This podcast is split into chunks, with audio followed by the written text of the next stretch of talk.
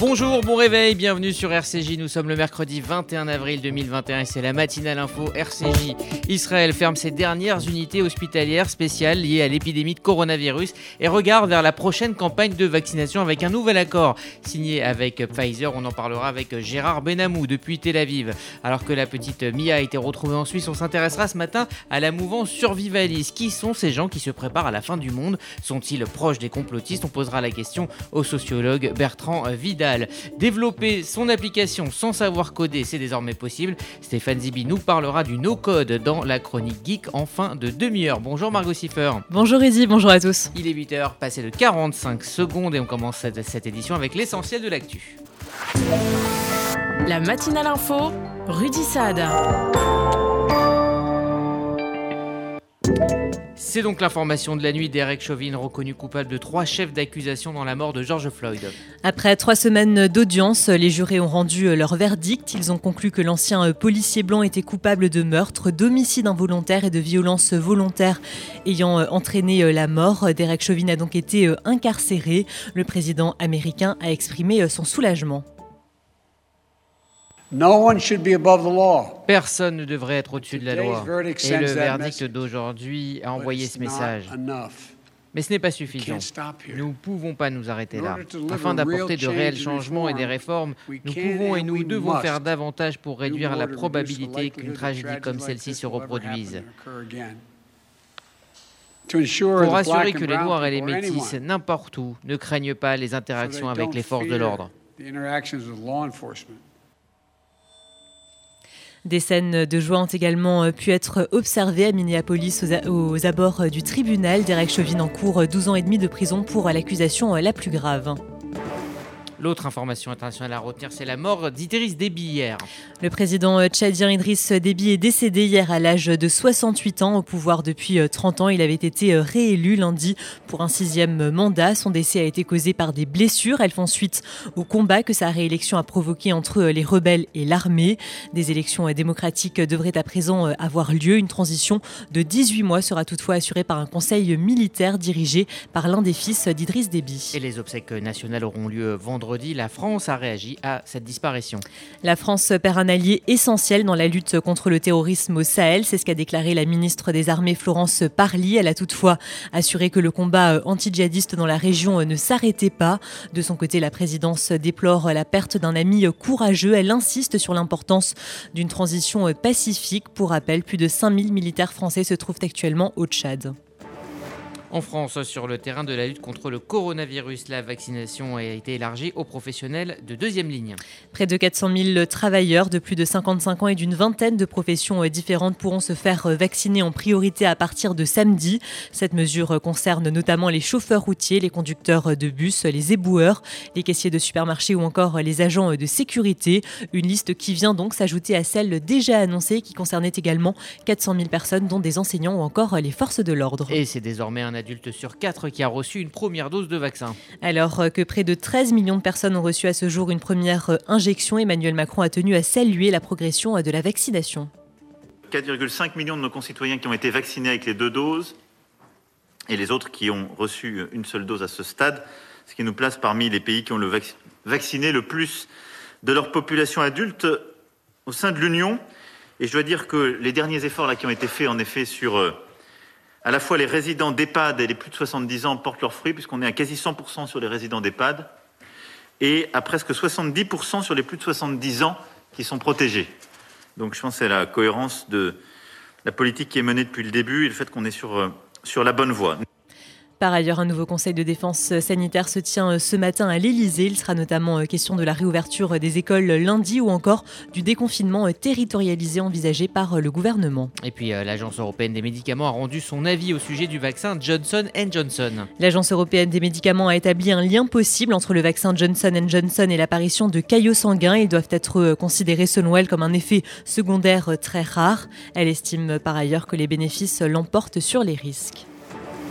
En Israël. L'épidémie continue de régresser.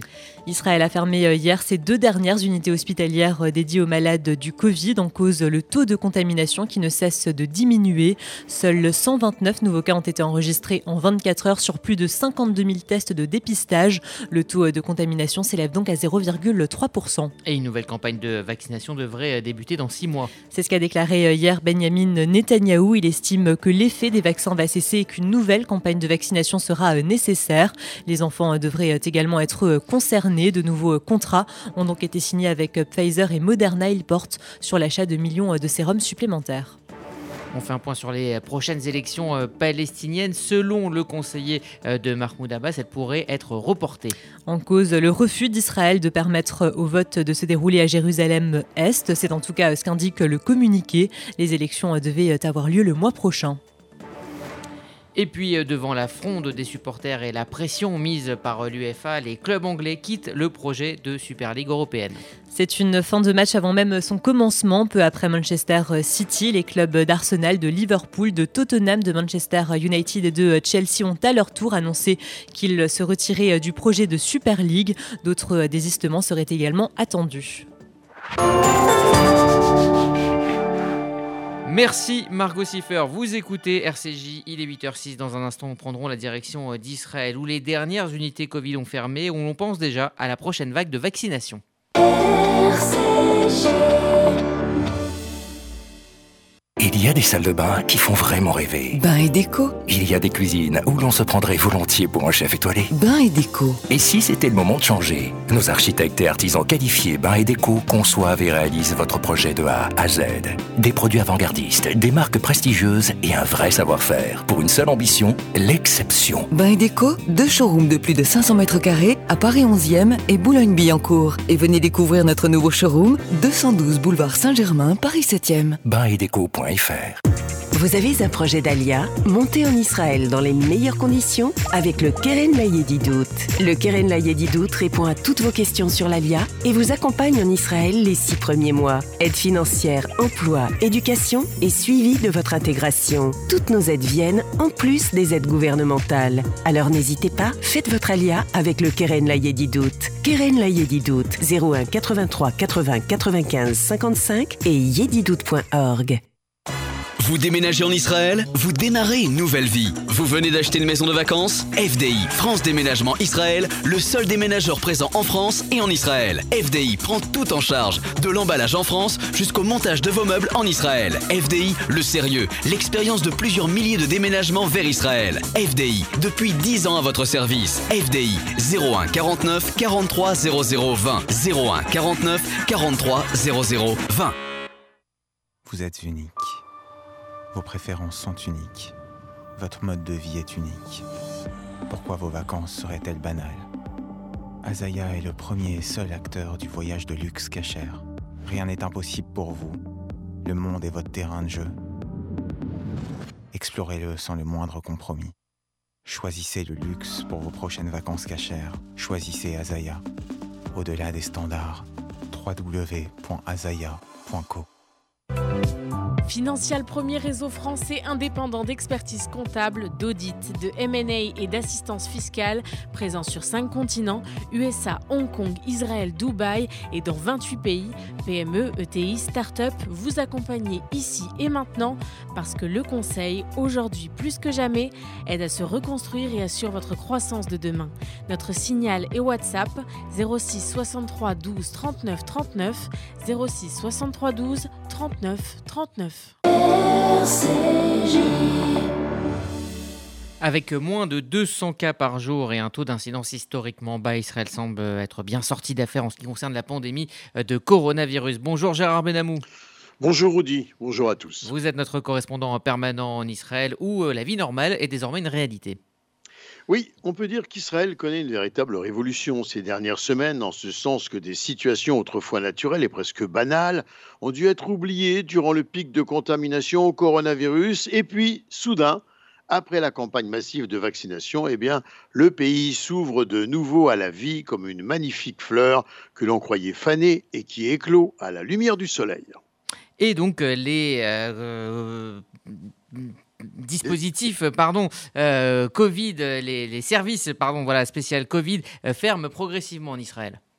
Oui, des lieux qu'on ne pouvait dans lesquels on ne pouvait pénétrer sans l'appréhension d'être confronté, il faut bien le dire, à la mort. Eh bien, tout cela est en train de disparaître par l'heureuse conséquence de la baisse spectaculaire au taux de contamination au Covid-19 qui se poursuit.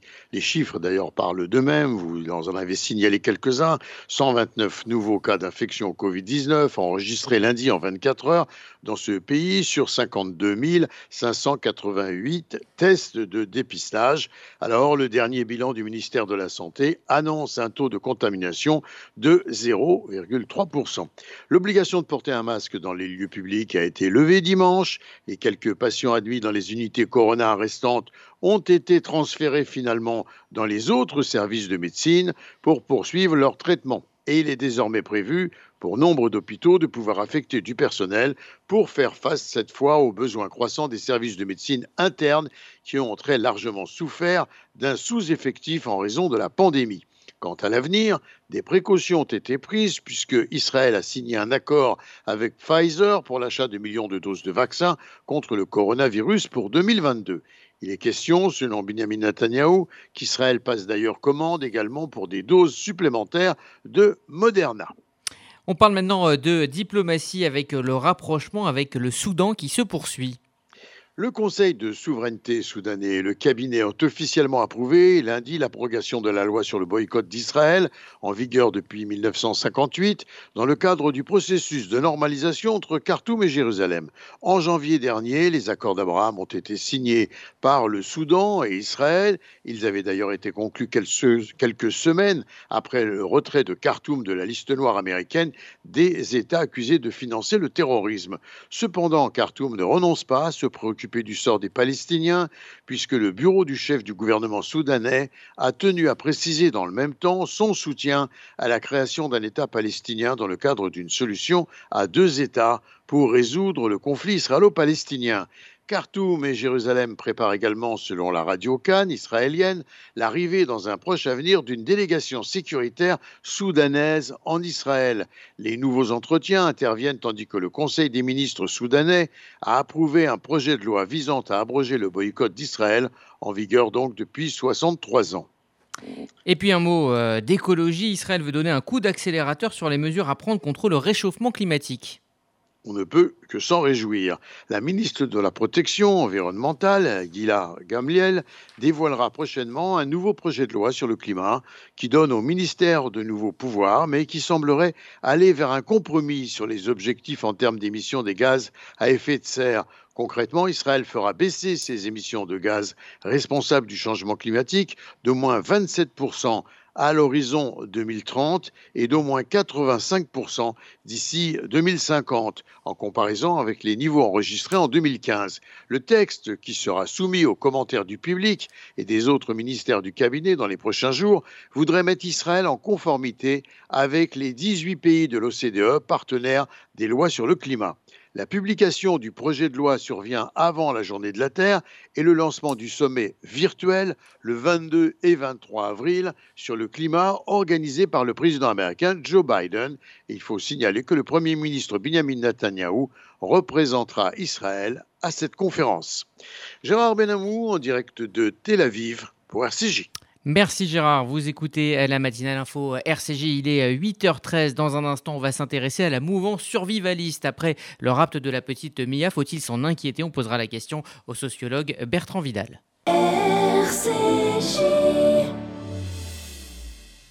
Vous faites votre alia Depuis 30 ans, Sonigo Déménagement Groupe Fidi s'occupe de tout. Expédition en groupage maritime et conteneurs personnalisés. Assurance tout risque. Véhicules. Solutions de stockage pour courte et longue durée en eau dépôt ultra sécurisés. Sonigo Déménagement, agent en douane certifié Fidi et reconnu par les autorités, facilitera toutes vos démarches. Sonigo Déménagement Groupe Fidi au 01 76 54 92 92 01 76 54 92 92 ou sur le www.sonigo.eu. Le KKL Depuis 120 ans, une histoire extraordinaire. Une aventure qui mêle écologie, réalisation d'infrastructures et plantation d'arbres. Une histoire d'éducation sioniste et d'investissement dans le futur des jeunes générations. Le KKL, c'est la réalisation du rêve de ceux qui ont cru en ce miracle que l'on appelle Israël. Mais par-dessus tout, le KKL, c'est un amour indéfectible et un engagement pour la terre et le peuple d'Israël. Faites partie de cette aventure en soutenant le KKL de France. Faites votre don sur kkl.fr. Depuis 1950, le Fonds social juif unifié combat la pauvreté et l'exclusion et met des actions essentielles au service de la solidarité. Grâce à vos legs, donations et assurances vie, vous permettez au FSJU d'agir. Je m'appelle Daniel, j'ai 64 ans, je soutiens le FSJU depuis longtemps, mais je ne savais pas que je pouvais faire aussi un testament en sa faveur. J'ai décidé de passer le cap et laisser une partie de mon héritage au FSJU. Ce geste donne un sens à mon engagement. Pour toute information, contactez Elena Atias au 01 42 17 10 55. 01 42 17 10 55. C'est une figure du mouvement complotiste Rémi Daillet qui est euh, soupçonné d'avoir contribué à l'organisation euh, de l'enlèvement de la petite Mia la semaine dernière par plusieurs hommes. Certains de ces hommes seraient issus de la mouvance survivalisme. Mais qu'est-ce que le survivalisme? Élément de réponse avec Églantine Delalleux. Il se prépare à une catastrophe imminente ou plus largement à un effondrement de la civilisation. Le mouvement des survivalistes a émergé aux États-Unis dans les années 60-70 en pleine guerre froide et pendant le premier choc pétrolier.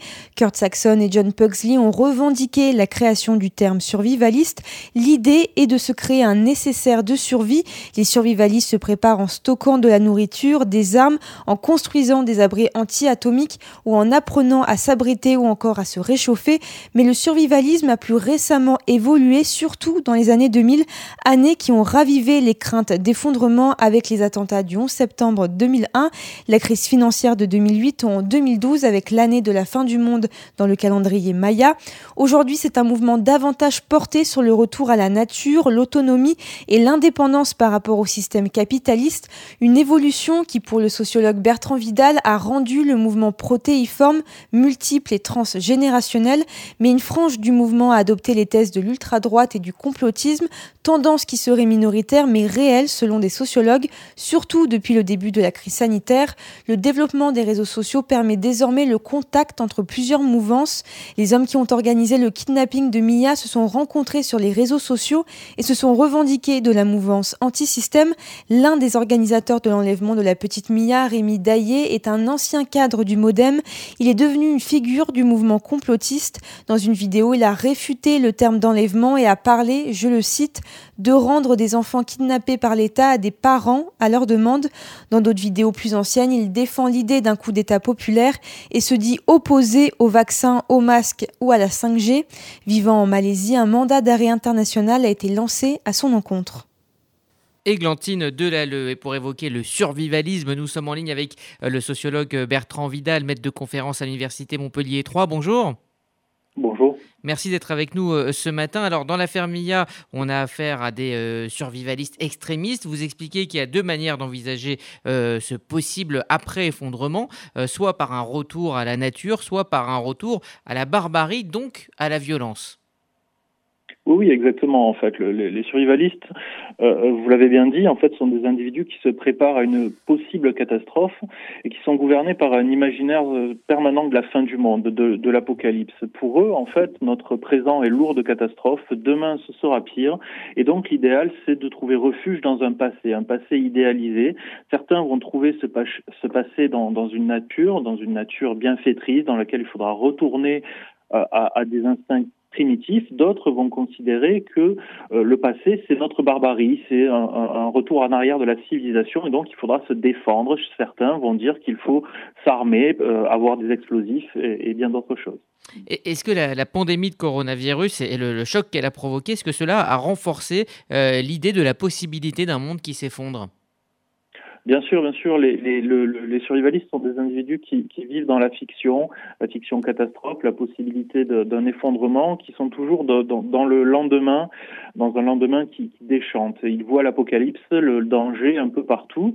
Euh, cependant, si pendant longtemps ils sont restés un peu des hurluberlus, on va dire un peu des, des personnes que personne n'écoutait, que qu'on ne croyait pas, aujourd'hui, avec l'ambiance anxiogène euh, liée aux crises financières, liée à la possibilité d'un effondrement euh, environnemental, écologique et bien sûr avec la, pandémie, euh, leurs discours parfois euh, démentiels tendent à devenir de plus en plus raisonnables pour, nous tous. Alors dans l'affaire Mia, on constate que la frontière entre le complotisme et le survivalisme peut être extrêmement poreuse. Est-ce que c'est une conséquence du développement des réseaux sociaux? Oui, oui, il faut savoir que le, le, le mouvement en fait a, a, évolué euh, avec cette idée-là. Au départ, il y avait des, des, des gourous, on pourrait dire, même si c'est pas le mot que j'utilise euh, pour, pour, pour euh, décrire les survivalistes, des individus qui animaient des séminaires, distribuaient des livrets dans lesquels on pouvait trouver des, des, grands principes.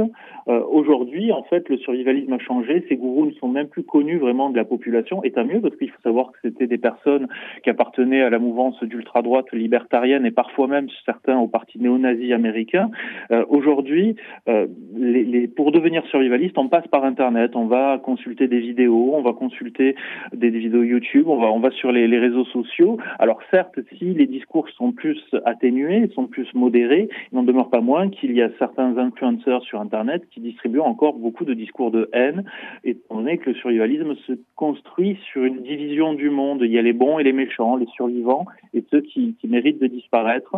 Et donc, on est, face à des individus angoissés qui divisent le monde. Et donc, il est très facile de trouver, en fait, le, coupable pour certains. Est-ce qu'on doit euh, craindre euh, plusieurs actions euh, de ces mouvements sur, le plan sécuritaire dans les années à venir? Je, ne suis pas sûr en fait. Les, survivalistes en fait pour moi sont des individus qui, qui, rêvent de la catastrophe, euh, qui, qui, cherchent aussi un sens derrière cette catastrophe. Pour la, plupart des, des, personnes que j'ai rencontrées euh, qui se revendiquaient survivalistes, on avait affaire en fait à des, des individus qui avaient un, bon niveau de culture, qui s'intéressaient à l'état du monde, euh mais qui étaient insatisfaits de la société et qui développaient ce que j'appelle un désir de catastrophe.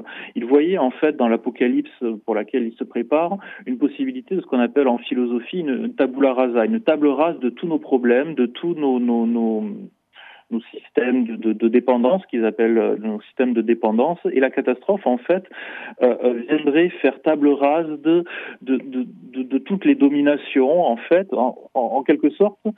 Et si derrière, pardon, il se, il se en élu de l'apocalypse, en, en, grand survivant, en fait, euh, il n'en demeure pas moins qu'ils sont toujours dans la fiction. Ce sont des individus qui se projettent, ce sont des individus qui se racontent plus des histoires qu'ils ne passent à l'action. La plupart des études, il y en a quand même très peu, en fait, qui, qui ont été faites sur les survivalistes euh, sont d'accord avec ce fait. Ils sont plus dans le discours que dans la pratique, en tout cas que dans l'action. Est-ce que vous avez été euh, justement surpris de voir des, survivalistes dans, cette euh, affaire du, du rapt de la petite Mia? Oui, comme je hein, pour, moi, en fait, ce sont des, euh, même si l'on participe à des stages de survie, qu'on met en pratique, autrement dit, son survivalisme, euh, cela reste plus un jeu, en fait, un jeu pour retrouver un sens à, son monde, pour retrouver, en fait, euh, plus de sensations, pour, pour, pour, pour, sortir, en fait, de la routine du métro, boulot, dodo. Euh, il existe bien sûr des, des, formes extrêmes du survivalisme, mais euh, cela en fait reste des, histoires. La, fable qu'il se raconte, celle de la cigale et de la fourmi, euh, la plupart du temps. D'un côté, il y, a, les cigales, autrement dit nous autres, farouches consommateurs qui ne verront pas passer l'hiver, c'est un discours quand même assez dur, et eux, ce sont des, fourmis qui ont anticipé la catastrophe. Mais euh, euh, cela reste en fait une histoire sur le, le lendemain. La plupart du temps, le survivalisme est une culture du et si demain, et si demain il se passait quelque chose, euh, jamais, rarement ils ne passent à l'action. D'ailleurs, ils ont pour mot d'ordre aussi que s'il y a un danger, les, les, deux principales directives sont fuir et se cacher. Mhm. Mais ne pas passer à l'action, en fait, c'est très très rare. Je pense que là, dans l'affaire les, les, qu'on vient de voir, en fait, euh, il y a le survivalisme et beaucoup plus d'autres choses, beaucoup plus d'autres éléments à côté, d'éléments liés au complotisme. Merci euh, Bertrand Vidal pour euh, ces explications. Je rappelle que vous êtes maître euh, de conférence à l'Université de Montpellier 3. Merci à vous et bonne journée. RCJ, il est 8h23, bientôt 24. Si avant la fin du monde, vous avez envie de créer votre propre application, eh bien c'est désormais possible grâce au no-code. C'est Stéphane Zibi qui nous l'explique dans sa chronique geek. L'histoire de l'informatique a été marquée jusqu'à présent par des innovations successives nous encourageant à utiliser toujours plus nos écrans. Aujourd'hui, il semble tellement naturel d'avoir un ordinateur chez soi, d'utiliser une souris ou une connexion Wi-Fi. Tout paraît simple en utilisant le copier-coller pour une grosse quantité de texte ou une image, en sélectionnant glissant pour déplacer un fichier d'un répertoire à un autre, en allant sur Facebook pour publier un contenu ou bien de créer un site e-commerce avec telle ou telle solution, le tout en quelques minutes. Toutes les technologies mises à notre disposition sont de plus en plus perfectionnées. La seule limite que nous pouvons avoir, c'est finalement notre imagination. Il existe pourtant un domaine qui nous semble inaccessible, que nos rêves de devenir une sorte de Mark Zuckerberg développant en 40 jours et 40 nuits Facebook s'envolent rapidement. C'est le développement d'applications et de services. On pourrait penser qu'il faille passer par une formation spécifique, scientifique de surcroît, pour devenir développeur et créer votre application qui va révolutionner son marché. Savoir développer est un art, tout comme écrire un poème ou un roman, peindre une toile ou jouer un morceau de musique. Si je vous donne une toile et un pinceau, une guitare ou un piano, ou une feuille et un stylo, seule la créativité et votre travail permettront d'atteindre votre but. Il en est de même avec le développement informatique. Je comprends que l'informatique n'est peut-être pas encore votre ami, mais il existe le no-code. Les plateformes de no-code sont des environnements de développement intégrés visuellement, qui permettent aux utilisateurs de glisser, déposer des composants qu'ils souhaitent inclure dans leur application. Ils permettent de les connecter dans un ordre logique et de lancer une application mobile ou un site internet. De telles plateformes permettent de développer l'imagination et la créativité de tout utilisateur, indépendamment de la connaissance des langages de programmation traditionnels. Une interface visuelle conviviale permet aux composants et aux applications tierces d'être intégrés pour donner l'apparence et les fonctionnalités souhaitées. Alors grâce au no-code, je peux donc créer n'importe quelle application. Eh bien oui, c'est cela. Et pour y arriver, les ressources en ligne, que ce soit les tutoriels ou les plateformes déjà toutes faites, sont très nombreux et il vous suffit de taper no-code plateforme sur votre moteur de recherche et le tour est joué. Le no-code favorise l'accession à une forme de démocratie numérique où tout le monde peut développer ce qu'il veut. Si vous avez une idée de service, il n'y a plus de raison que celle-ci reste dans un coin de votre tête. À la semaine prochaine!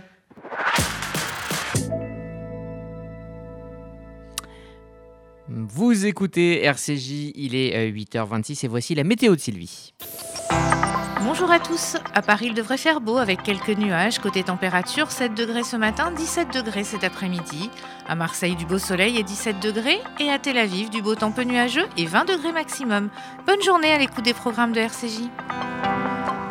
Merci Sylvie, c'est la fin de cette matinale euh, info euh, RCJ. RCJ, vous le savez, ça continue euh, sur Internet avec les applis disponibles sur Apple et Android et également sur notre site Internet. Pour la FM, retour à 11h avec Essentiel, le rendez-vous culture présenté par Sandrine Seban qui sera entourée d'auteurs au féminin. Catherine Robert pour La caresse du loup chez, aux éditions L'Iconoclaste. Janine Boissard pour Les roses d'Ouessant chez Fayard et Delphine Bertolon pour Dahlia chez Flammarion. À midi, je vous retrouverai euh, pour RCJ euh, midi avec Marco Siffer et Glantine Delalleux. Euh, nous recevrons les entrepreneurs et les fondatrices du podcast Coming Out, Elise Goldfarb et Julia Layani. Et puis à 13h, Objectif Santé avec Karen Tayeb qui reçoit le docteur William Bérébi. Voilà pour le programme de cette journée sur RCJ. Excellente journée à toutes et à tous sur notre antenne.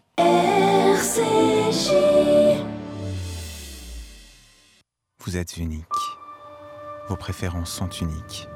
Votre mode de vie est unique. Pourquoi vos vacances seraient-elles banales?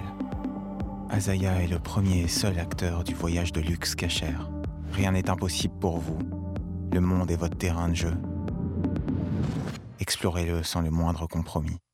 Choisissez le luxe pour vos prochaines vacances cachères. Choisissez Azaya. Au-delà des standards, www.azaya.co. Vous avez un projet d'Alia? Montez en Israël dans les meilleures conditions avec le Keren Layedi Dout. Le Keren Layedi Dout répond à toutes vos questions sur l'Alia et vous accompagne en Israël les six premiers mois. Aide financière, emploi, éducation et suivi de votre intégration. Toutes nos aides viennent en plus des aides gouvernementales. Alors n'hésitez pas, faites votre Alia avec le Keren Layedi Dout. Keren Layedi Dout 01 83 80 95 55 et yedidout.org. Depuis 1950, le Fonds social juif unifié combat la pauvreté et l'exclusion et met des actions essentielles au service de la solidarité. Grâce à vos legs, donations et assurances vie, vous permettez au FSJU d'agir. Je m'appelle Daniel, j'ai 64 ans, je soutiens le FSJU depuis longtemps, mais je ne savais pas que je pouvais faire aussi un testament en sa faveur. J'ai décidé de passer le cap et laisser une partie de mon héritage au FSJU.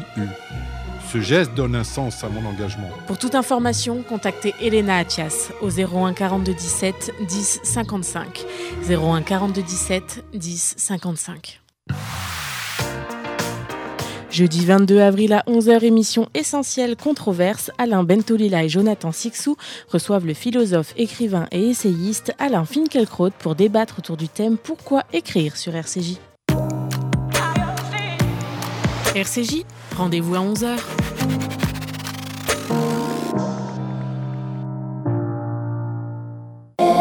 RCJ